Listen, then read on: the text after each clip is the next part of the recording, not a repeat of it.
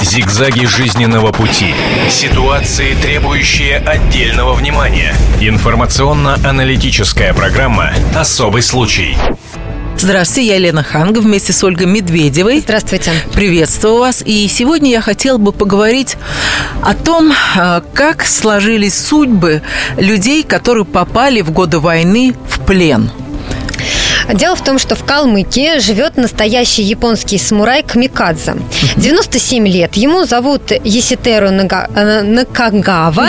Да, очень сложно мне это выговорить, это им, да, он, поскольку он из Японии, воевал он во Второй мировой а, против США и СССР. И вот, попав в плен, Еситеру сделал себе харакири, но выжил благодаря советскому хирургу.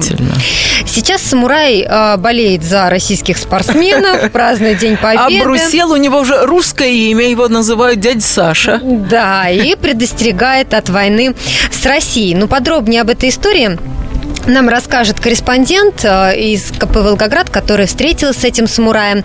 А, Екатерина Подвинцева будет у нас скоро на связи. А я пока представлю гостя, который пришел к нам сегодня обсудить эту историю, поговорить о судьбе пленных иностранцев. Итак, у нас в гостях Константин Константинович Семенов, военный историк. Здравствуйте. Добрый день. Итак, мы приветствуем Екатерину Подвинцеву, корреспондента КП «Волгоград».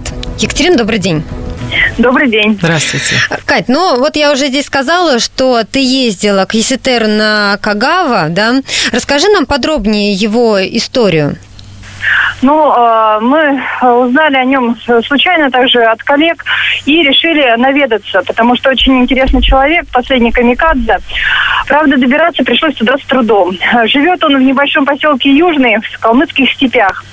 А, долгое время не могли туда пробраться из-за из того, что дороги были непроходимые, но когда приехали, принял нас с радостью. Правда, к сожалению, ему уже 90, на тот момент было 94 года, сейчас уже 96. Он плохо слышит, основное время проводит за телевизором и э, по-прежнему э, старается выходить на рыбалку. Это его любимое занятие. Скажите, а говорил он по-русски да, свободно? Он говорил, э, он говорит вообще сейчас с трудом, потому что пожилой человек. Японский он практически забыл, помнит только японские песни и марши. А говорит он по-русски. У него э, уже вторая русская жена, mm русские дети с русскими именами.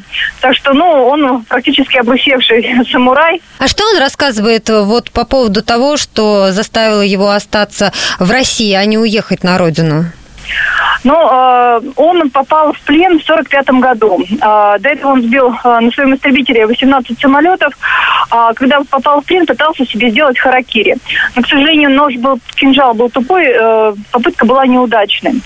Э, спас его русский хирург э, Терентьев – он навсегда запомнил это имя и сейчас э, с теплотой вспоминает этого человека. Катя, а у меня вот сразу такой э, вопрос уточняющий, да, вот сделал себе харакири, то есть в плену он свободно нашел этот нож тупой и так вот прямо и совершил это харакири. Когда его, когда его сбили на самолете, да, он был в сознании, и э, до того момента, как, когда его, как его забрали в плен, он попытался себе сделать харакири. И когда его уже забирали в плен, то есть у него уже был частично споротый живот, э, до сих пор есть шрамы. И вот в русском плену его спас э, русский хирург Терентьев. Потом уже, э, да, он прошел плен, прошел концлагерь. Когда после войны японцам, пленным японцам предложили вернуться на родину, он отказался. А почему? А, как говорит сейчас, а, ему было очень стыдно, что он попал в плен. Это не соответствует кодексу самурая. И второе, у него появилась жена. Жена была уже беременна, и он а, чуть позже уехал в Узбекистан, где и прожил с ней там около 10 лет. К сожалению, потом их дороги разошлись, и он очень долгое время странствовал по стране, пока, наконец, не приехал в небольшой рыбачий поселок в Калмыкии. Вот. И уже здесь, а, в Калмыкии, он нашел себе вот вторую жену. А, детей общих у них уже не было, но у женщины были свои дети, и вот теперь они заботятся о старике. Кать, вот я читала, что он все-таки уже на склоне лет ездил а, в Японию к себе на родину и слышал такие негативные отзывы в свой адрес, что якобы он предатель своей страны. А, вы знаете, он а, о своей истории никто не знал, что он камикадзе в поселке. Да, все привыкли, что это дядя Саша. Дядя Саша очень любил рыбачить, иногда любил выпить трубочку водки. Но он рассказал об этом главе своего поселка, а тот решил найти родственников э, Накагавы в Японии и написал небольшое обращение, да, в, в, э, мемориальный э, мемориальное, мемориальное общество, и уже там смогли отыскать родственников его в Японии. А, Выяснилось, что у него 14 братьев и сестер. Ой, как вот, трогательно. очень много родственников. И теперь э, они, ну, по согласованию, да, они пригласили его в Японию. Он туда приехал, пробыл там чуть больше недели, побывал на могиле а, родных. А, встречали его, кстати, там очень тепло, по крайней мере, вот а, мы фотографии рассматривали из Японии. Там а, плакаты «Добро пожаловать домой», «Рады возвращению». Ему предлагали остаться. Его встречал министр иностранных дел, то есть все было торжественно. Но м, дело в том, что он сказал, что, ну, и опять же получилось, что он остался в России из-за женщины.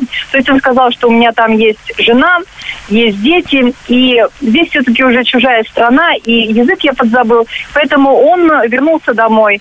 Теперь э, с э, одной из сестер он созванивается раз в месяц, ну, спрашивают друг друга, как дела, разговаривают по-японски, но он вот, ну, с трудом говорит, конечно, на этом языке. А когда он уходил на войну, у него, получается, не было своей семьи в Японии, я имею в виду жены и детей. Нет, э, он уходил на войну, когда ему было э, 18 лет. Он Мальчишка. сын достаточно обеспеченных родителей. Вот, в принципе, он мог откупиться. Но воспитанный в кодексе самурая, да, он не был на тот момент, когда, конечно, когда шел в армию самураем, но э, э, про- э, он прошел обучение, у него были мечты, да, он э, мечтал э, о величии для своей страны. И э, сел на истребитель, э, совершил много боевых вылетов.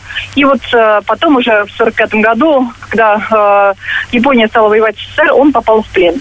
Кать, ну вот еще один вопрос. Известно ли что-то о том советском хирурге, который делал операцию? Может быть, сам Накагава что-то рассказывал о нем? Э, К сожалению, э, вот этого хирурга русского так и не смогли найти. Ну, было это в далеком 45 году. Э, Ну, имя достаточно распространенное, насколько я помню, звали его Иван Терентьев. И просто не смогли его найти. Он потом уже, когда, да, когда к нему внимание общественности повернулась, он пытался как-то, ну, и э, коллеги мои пытались отыскать этого человека, но, к сожалению, слишком много Терентьевых у нас в России, чтобы понять, э, кто же вот э, настоящий этот врач был, так и не смогли его отыскать. к сожалению. Спасибо. Хотя о нем с теплом. Спасибо, Спасибо. Кать. Спасибо. Говорим мы Екатерине Подвинцевой, корреспонденту «Комсомольской правды» в Волгограде. Мы сейчас прервемся на несколько минут. Впереди у нас реклама и выпуск новостей. А потом обсудим эту и другие истории с нашим гостем. Специальный проект «Радио Комсомольская правда». Что будет? Сегодня мы говорим о том, что будет завтра. Ведущие эксперты и политики в прямом эфире делают свои прогнозы на будущее в программе «Что будет?». Каждый вторник с 19 до 21 часа по московскому времени на радио «Комсомольская правда». В эфире Владимир Сунгоркин и Александр Яковлев. Что будет? Зигзаги жизненного пути. Ситуации, требующие отдельного внимания. Информационно-аналитическая программа «Особый случай». И мы продолжаем обсуждать эту удивительную историю о самурае, который предпочел после войны, после концлагеря, после плена остаться в нашей стране. Вот гость У нас нашей- в студии, да. да, как я хотела представить. передать слово нашему гостю. Это Константин Константинович Семенов. Он военный историк. Еще раз здравствуйте, Константин Константинович. Вот вы слушали историю об этом самурае. И такая трогательная, я бы даже сказала, какая-то рождественская история с хэппи-эндом. Скажите, насколько она типична для а, иностранных военных пленных в нашей стране? Эта история, конечно, совершенно не типична для иностранных военнопленных. Это больше похоже на красивую, можно сказать, рождественскую сказку. Вот. Э, Очень интересный сюжет, но лично меня в нем, как человека немного знакомого с японской армией, с армией в целом, э, ряд моментов, конечно, в этом рассказе Удивило. А показался. вот что вас удивило? Ну, мне, наверное, хочется отметить, что вряд ли этот человек был самураем. Он мог являться камикадзе. А, это не одно и то Это совершенно разные вещи. Самураи – это достаточно высокое место в японском обществе. Это скорее такой титул иерархии, а камикадзе – это все-таки солдат-самоубийца. Ну, остальное, конечно, мне кажется, более-менее похожим на правду. Также мне кажется, что названного врача можно было найти, потому что мы не забываем о том, что речь идет уже о 45-м годе, а о войне с Японией. Там было гораздо меньше Терентьевых, чем на Восточном фронте, сражавшихся против Германии. Кроме того, а, мы понимаем, что человек этот был специалистом. Если сам э, участник э, нашей сегодняшней истории говорит, что это был хирург, значит, соответственно, он обладал определенной квалификацией. Это легко отследить по документам. Uh-huh.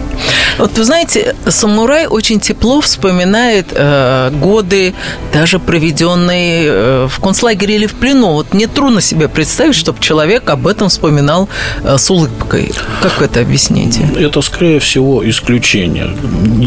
Конечно, это не единственное исключение. Бывало всякое. Но, как все мы знаем и прекрасно понимаем, что плен, в первую очередь, это трагедия. Трагедия личности, трагедия человека, это ломка устоев, э, это совсем другая среда, не та, в которой человек рос, а, развивался. И народная среда зачастую враждебная, поэтому нельзя об этом забывать. У меня вот с собой есть а, книга, в ней есть воспоминания иностранцев, попавших в советских плен. Они, конечно, совершенно разнятся с тем, что... А сколько таких было иностранных? пленных? А, за годы войны с Германией с 22 июня 1941 года до 8 мая 1945 года по документам Генерального штаба Советской армии, рабоче-крестьянской Красной армии в плен попало 4 миллиона 377 тысяч человек. Кто они были в основном по национальности? Это представители 60 национальностей. В основном на первом месте, конечно, это немцы, австрийцы, венгры, итальянцы, Около 200 тысяч было бывших советских граждан, сражавшихся на стороне Германии. Они также попали в плен. А, за годы войны, ну, ну, за, за год войны с Японией, а также в советский плен попало около 640 тысяч японских военнопленных и а, других национальностей, которые были союзными, союзниками Японии. Константин Константинович, а вот э, есть такое мнение, что э, пленные иностранцы находились ну, в более привилегированных, что ли, таких э, условиях, э, чем остальные. Ну, вот, в частности, рабочий день был э, короче. Это правда или это нет? Нет, это, скорее всего, только мнение. А, часто это все зависело от лагерного начальства, а, потому что, допустим, э, на шахтах, на, э, в промышленности военнопленные работали в три смены по 8 часов. А, поэтому я не могу сказать, что их условия были чем-то лучше. Нет, я с этим не согласен. И известные мне документы позволяют говорить, что это не так. Расскажите, как их содержали? Ну, существовали э, разные э, приемно-распределительные пункты. Если позвольте, я тогда себе несколько позволю озвучить их. Э, на территории Советского Союза и ряда приграничных государств для содержания военнопленных было организовано 24 фронтовых лагеря. Это лагеря для содержания военнопленных, которые создавались непосредственно позади наступающих частей Красной Армии. Также было организовано 72 приемно-распределительных пункта. Э, это уже более в глубоком тылу находились эти организации, которые как раз принимали из фронтовых лагерей и занимались перераспределением э, военнопленных. А также существовало 500 э, лагерей и специальных объектов для трудового использования военнопленных. А, за годы войны было организовано 214 госпиталей, исключительно для военнопленных. Как правило, они находились неподалеку от лагерей, либо от фронта, и, соответственно, после выздоровления военнопленные направлялись а, в лагеря. Также был организован 421 рабочий батальон из военнопленных. Как правило, батальоны а, формировались из одной национальности, но, тем не менее, бывало разные случаи. И э, было организовано, это уже по окончании войны, э, 322 лагеря для э, репатриации э, военнопленных. Их возвращали на родину? Да, ну, то есть для различных... И как-то а, обменивали? Или Нет, обменов принципу? не существовало. Единственное, в, в конце войны существовала такая практика, что ряд а, военнопленных отпускался а, по домам. Причем некоторых военнопленных, ну, это уже, как правило, в конце боевых действий. Вот известно такие цифры, что из прифронтовой полосы в 1945 году было отправлено 680 э, тысяч военнопленных немецкой армии. И э, уже после войны с Японией около 65 тысяч военнопленных японской армии. То есть эти люди, которые не попали в лагеря. А вот скажите, пытались они как-то связаться со своими родственниками? Может быть, писать куда-то письма для того, чтобы их освободили? Вообще это вот как-то в э, практике было? Да, естественно. Есть даже у меня интересная очень статистика, сколько было написано писем военнопленными mm. в Германию и страны союзной Германии э, за период 45 э, с 45 по 50 год военнопленными было отправлено домой 59,5 миллионов писем. Ничего себе. А, что, и они доходили? Не всегда. И что самое интересное, знаете, сколько получили э, обратно? Ну, то есть ответы, либо от своих. Почти сумма, почти в два раза больше. 132 миллиона писем получили Потрясающе. военнопленные из дома. Скажите, а какой процент этих людей захотел остаться в Советском Союзе? Вы знаете, процент таких людей людей был минимальный. А, я сейчас э, не могу, да, как, как конкретно сказать, указать, назвать цифры, да, но очень невеликой. Причем даже советские органы, которые занимались репатриацией или содержанием военнопленных, они очень часто отмечали, что неясен мотив mm-hmm. вот этого. То есть вот такие истории, как мы сегодня слышали про японского да. военнопленного, который обзавелся здесь. Она действительно выходит да. за рамки банальности. Да, да, да, она выходит, э, то есть были случаи, когда женились, оставались, э, но это было очень а женились, и потом уезжали с женой, с детьми. Такие случаи бывали? Вы знаете, мне такие случаи неизвестны, Тоже потому что надо все-таки, наверное, понимать, что на тот момент Советский Союз не был открытым государством, угу. и Просто попав сюда, да, зачастую было очень сложно выбраться. Скажите, а как относились к подобным бракам? Потому что, ну, наверное, вряд ли приветствовалось, что, допустим, Конечно. русская женщина выходит замуж за иностранного бывшего пленного. Вы знаете, я думаю, что это было в каждом отдельном случае по-разному, потому что э, те, кто э, оставался в Советском Союзе, они, как правило, становились лояльными советскому строю, э, но это никак не означало, что родственники этой женщины отдельно взятые, да. даже если он принимал Хорошо, советскую власть и копал вместе с ними картошку, мы всегда знаем, что бывает ну, какое-то пренебрежение, либо еще что-то. Ну, конечно, ну, да. вряд ли семья прям да, вот тем более, тем более мы жена... должны да. понимать, что война только отгремела, что во многих семьях была злоба, боль, и не каждый человек мог принять бывшего врага в свою семью. Это тоже стоит помнить. Ну, а как относились к этим э, людям? Вот процент погибших в плену а. или в лагерях. Мы же знаем, что там э, очень много погибало наших людей, а вот как иностранных? А, ну, за, тоже по статистике Генерального штаба и по статистике э, ну, внутренних дел, которые контролировали обращение с военнопленными, в лагерях умерло более 580 тысяч э, военнопленных различных национальностей. А, стоит сказать, что... От болезни, от чего? Да, да, да. Что... Э, нет, это совокупная цифра, то есть сюда выходят и умершие от последствий ранений, умершие от побоев, умершие от болезней. То есть э, такой градации четкой нет. А если говорить о сравнении э, с, той, с тем же с количеством военнопленных советских солдат, погибших а, а в немецких лагерях, то можно озвучить такие проценты. В советском плену умерло 15% военнопленных, а в немецком плену умерло 57% военнопленных. Мы сейчас прервемся на несколько минут. Впереди у нас реклама, выпуск новостей. И буквально через 4 минуты продолжим наш разговор. 1418 дней и ночей, 2600 километров по дорогам войны, 7 миллионов героев, награжденных орденами и медалями, 26 миллионов погибших и вечная память. История Великой Отечественной войны глазами журналистов «Комсомольской правды». Каждый день мы рассказываем, как это было. Один день из жизни страны в 41-м, 42-м, 43-м, 44-м и 45-м годах.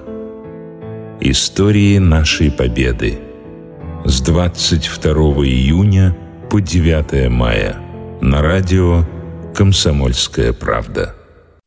Зигзаги жизненного пути. Ситуации, требующие отдельного внимания. Информационно-аналитическая программа «Особый случай». Мы продолжаем говорить на тему иностранных военнопленных, в частности, у нас в стране. И у нас э, в студии гость Константин Константинович Семенов, военный историк. Константин Константинович, а можно ли провести сравнение между нашими пленными за границей и иностранными пленными? Ведь э, была конвенция, которую, насколько я помню, Сталин не подписал. Конвенция военнопленных. Да, вы знаете, судьба наших военнопленных была незавидной, потому что э, Советский Союз вступил в Вторую мировую войну, не подписав Женевскую конвенцию. Соответственно, немцы, э, исходя из этого, относились э, к нашим солдатам. Все мы знаем как. Кроме того, Советский Красный Крест не имел доступа в немецкие лагеря военнопленных, не приходила помощь военнопленным, что очень важно. То есть, если, допустим, американский Красный Крест и англичане могли посылать своим Еду. пленным да, посылки, в первую очередь это еда, сигареты, какие-то средства гигиены, то советские пленные были этого лишены. Э, Кроме того, мы должны помнить о том, что в первые годы войны немцы совершенно практически не заботились судьбой советских военнопленных, что вело к массовой гибели э, в лагерях и в других инсталляциях околофронтовых. Массовое появление иностранных военнопленных в Советском Союзе, наверное, стоит отнести все-таки к 1942 году. К этому времени уже в советском руководстве сложилась такая практика и понимание того, что мы должны э, все-таки более-менее адекватно относиться к вражеским военнопленным, потому что... Гуманно виду. Да, гуманно, да, скажем так. Потому что, во-первых, ставка делалась на то, что часть э, этих военнопленных э, может принять советский строй и потом выступать носителем советских идей. И, кроме того, планировалось уже тогда использовать военнопленных э, на трудовых работах. Ну, это, в принципе, это практика всех э, воюющих.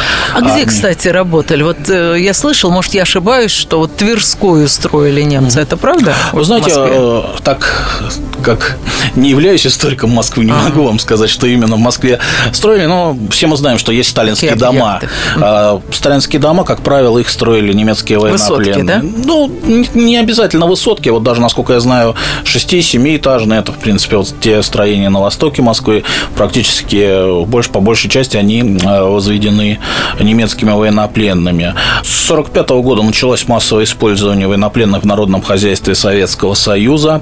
К 1946 году в народное хозяйство было направлено свыше э, 1 миллиона 800 тысяч человек в народное хозяйство. И очень существует интересный тоже, как раз о чем мы задали вопрос, статистика о процентном соотношении военнопленных, занятых в той или иной отрасли. Я позволю себе озвучить, на мой взгляд, слушателям будет интересно. Вот э, на строительных э, работах э, было занято э, 645 532 человека, это около 35% от 1 миллиона 800 тысяч. Также в топливо-энергетическом хозяйстве было занято 410 тысяч человек, это около 22%. В оборонной промышленности было занято 319 э, тысяч человек, порядка в оборонной. 17 э, процентов строительно-материальное обслуживание это 247 тысяч э, 576 человек и в тяжелой промышленности тоже как раз вот о чем в своих воспоминаниях часто пишут военнопленные потому что именно в тяжелой промышленности труд был наиболее трудным а было занято 143 тысячи человек это порядка 7 процентов Скажите, а могли они занимать какие-то руководящие должности? А, Они и занимали руководящие должности, но внутри военнопленных. То есть а, в, в каждом лагере из числа военнопленных назначался начальник лагеря. Помимо начальника лагеря были начальники рабочих партий. Это были А, иностранцы? Да, это все также как существуют данные, что где-то уже с 45 года практически полностью бригады, особенно вот в тяжелой промышленности, стали формироваться из иностранцев. То есть, если первое время э, в 44 там, начало 45 года советские мастера, советские рабочие натаскивали этих иностранцев, то вот где-то со второй... Скажите, а были какие-то предпочтения? Ну, например, мы знаем, что, например, э, турецкие строители сегодня mm-hmm. очень э, успешно работают на наших mm-hmm. стройках.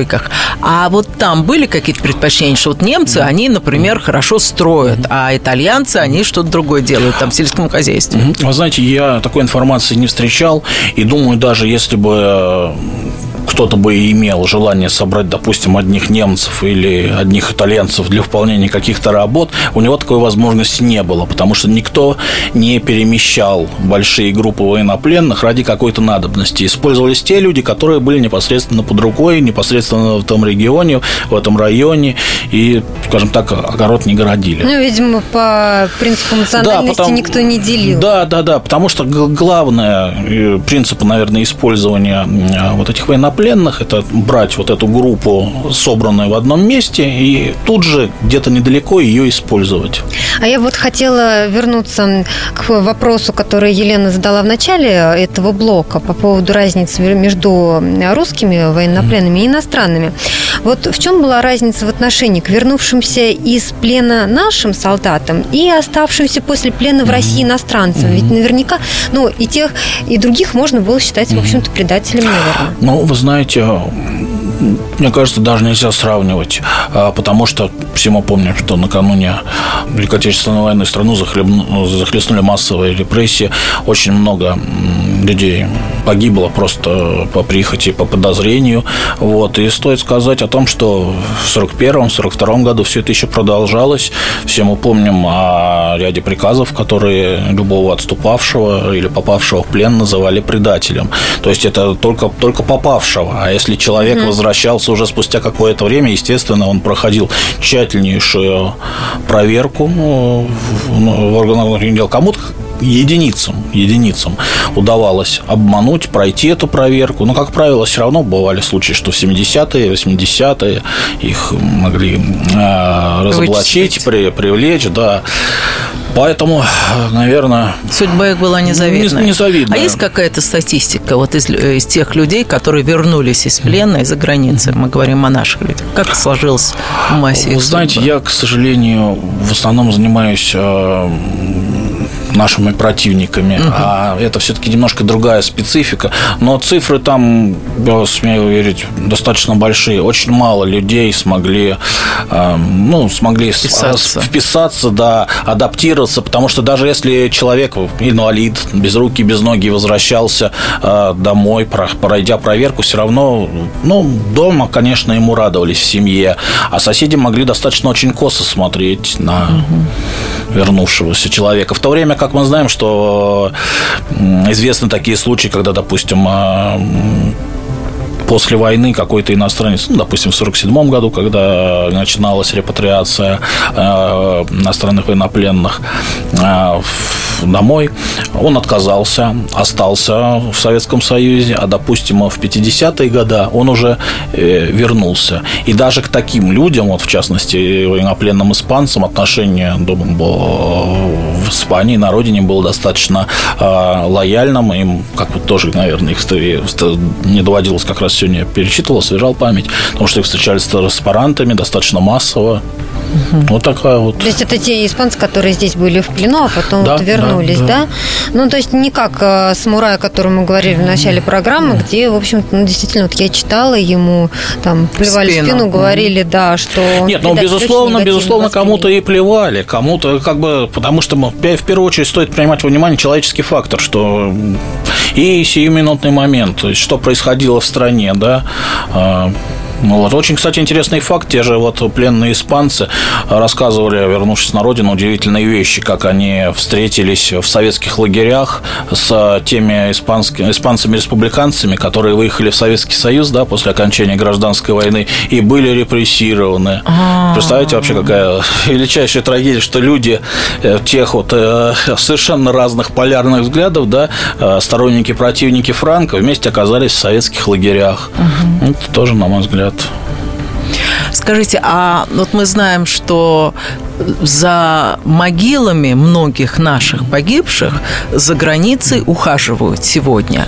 Есть ли у нас э, такая традиция ухаживать за погибшими иностранными э, солдатами в нашей стране?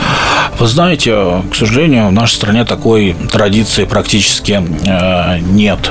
Есть определенные организации, то есть в немецком, э, в Германии это так называемый Volksbund, который занимается как раз поддержанием э, порядка воинских захоронений, в том числе и на территории России.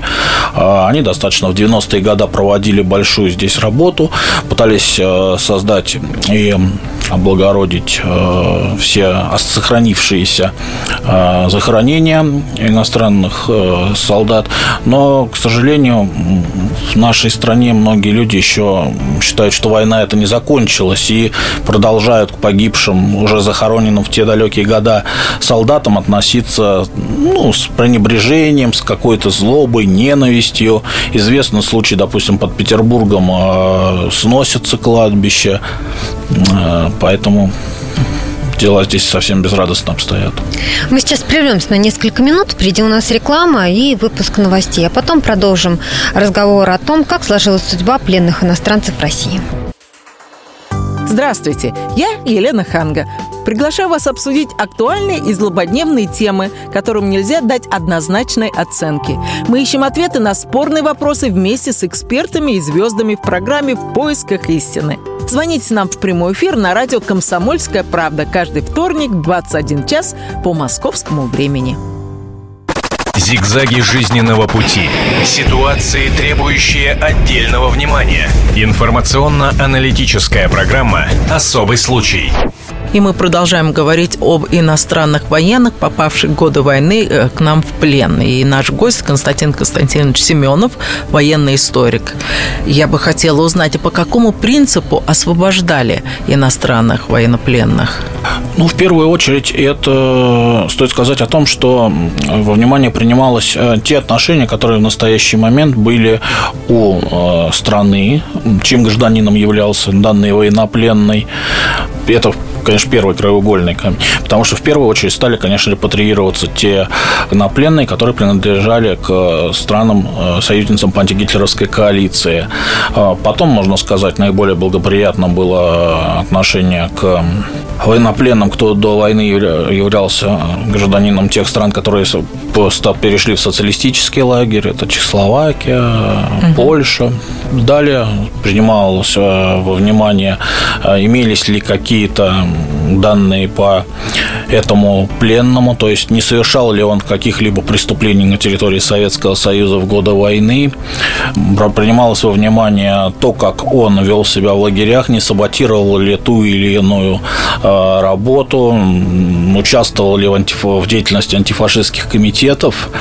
Отдельные категории учитывались и репатриировались самыми последними те э, лица, в отношении которых имелись свидетельства об их участии в военных преступлениях. А в 1945 году таких э, лиц было выявлено 14 э, тысяч. Угу. Константин Константинович, я вижу у вас несколько книг. Угу. Вот одна называется да, «Одна война, две судьбы» и угу. «Голубая дивизия». Угу. Я знаю, что в них есть воспоминания угу. самих военнопленных о содержании. В лагерях можно зачитать угу. какие-то отрывки, наиболее угу. интересные, на ваш взгляд, чтобы ну, как документальные подтверждения того, что происходило вот, в военные годы? Да, я себе позволю зачитать один э, отрывочек из э, воспоминаний одного из э, испанских военнопленных. Как раз э, в, этих, в этом отрывочке он рассказывает и о взгляде других национальностей на те же э, условия содержания в советском плену. Советский цинизм в своем пренебрежении к людям достигал таких размеров, что слова «у нас много людей» повторялись беспрестанно. Чего же было удивляться, что наши конвойные делали то же самое с нами. Если пленный отставал на марш или хотел отдохнуть, садясь на землю, неизбежно можно было перекреститься, потому что автоматная очередь безжалостно прекращала его жизнь. А, ну, тут я позволю все-таки а, усомниться да, в этом, потому пожалуйста. что, думаю, тут пленные все-таки кривить душой, да, такого, так, таких, таких вот, вот, что прям вот, вот он сел. Конечно, побои были, это безусловно, но чтобы вот а, просто он сел, не может он дальше идти, его тут же расстреливая, я думаю, это немецкая практика, и то начало mm-hmm. войны, думаю, вряд ли такое было в Советском Союзе, тем более после окончания войны, если мы говорим о, о периоде после 1945 года. Позволю дальше цитировать. В России хватит людей. Эти ненавистные марши с «давай» в кавычках, где пленных гнали вперед, как животных стадия. Любопытное единодушие, с которым пленные различных национальностей называли эти марши. Итальянцы, которые пересекали дикие степи, немцы, венгры и румыны. Все их называли марши одинаково. Все называли их одинаково. Марши «давай». Вот это, конечно, стоит принимать во внимание, а, потому что, как а, правило, все пленные пишут, что дорога до лагеря, а позже в а, пункт, где он, э, как правило, трудился, была очень тяжелой. Конечно, не все э, эту дорогу выдерживали, многие умирали. А также есть, э, допустим, воспоминания тех же испанцев о труде в промышленности на Харькове, либо могу с вами поделиться воспоминаниями немецкого одного унтер-офицера Карл Куль. Он сражался в Крыму, попал там в плен и после войны некоторое время был в советском плену, удачно потом репатриировался, но вот он пишет о питании военнопленных, тоже, на мой взгляд, интересный такой момент. А, когда он заболел, а, трудясь на шахте, его на какое-то время перевели а, помогать на кухню, готовить э, для бараков э, военнопленных пищу. Вот что он пишет. Во время первых недель в шахте я был довольно сильным. Но со временем порции, которые состояли из 600 грамм плохого хлеба и двух или трех тарелок каши в день или пустого супа, много чего поменяли во мне в худшую сторону. При такой работе нужна была дополнительная еда.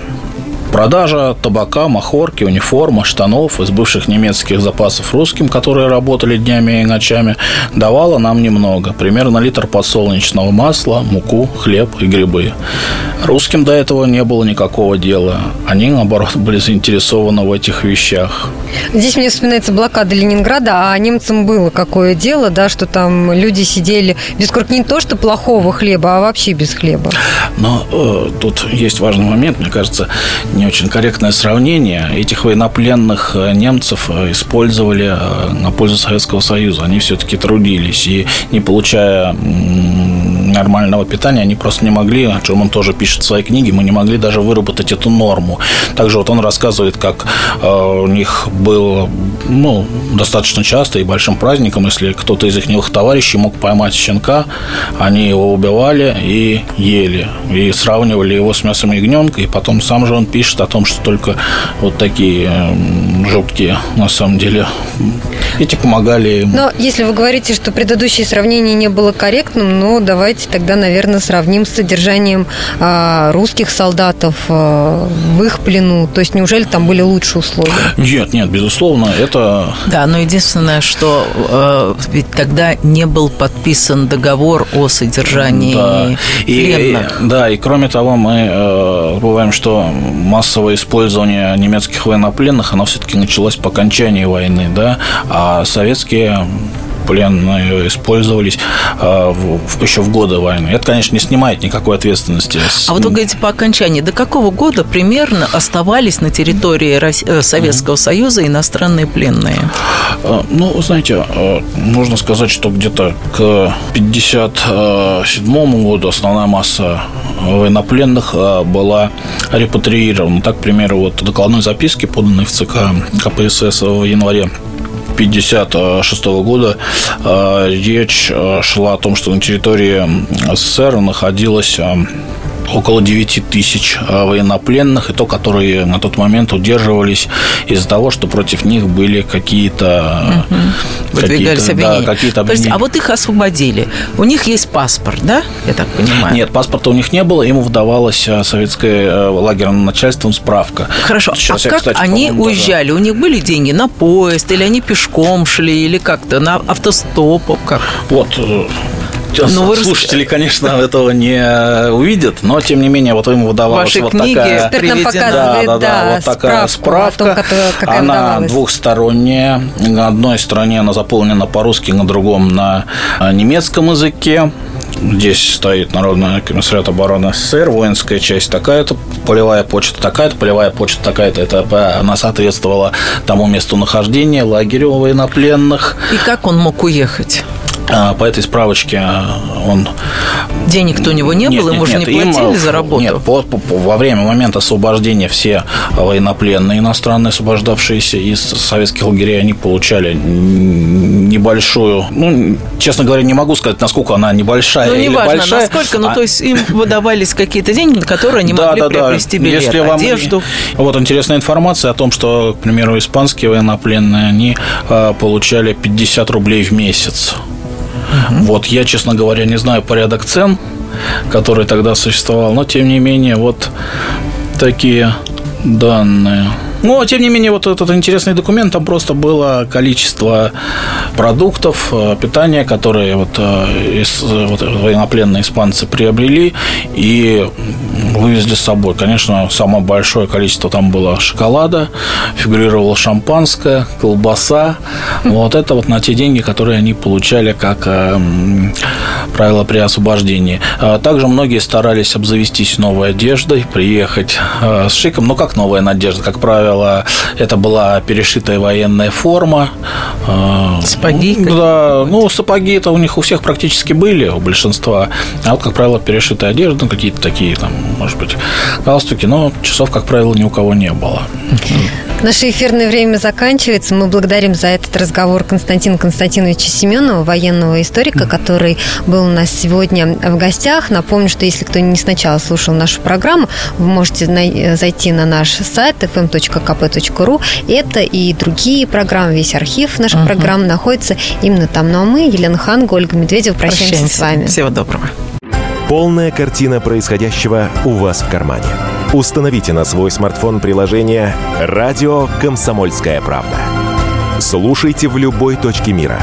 Актуальные новости, эксклюзивные интервью, профессиональные комментарии. Удобное приложение для важной информации.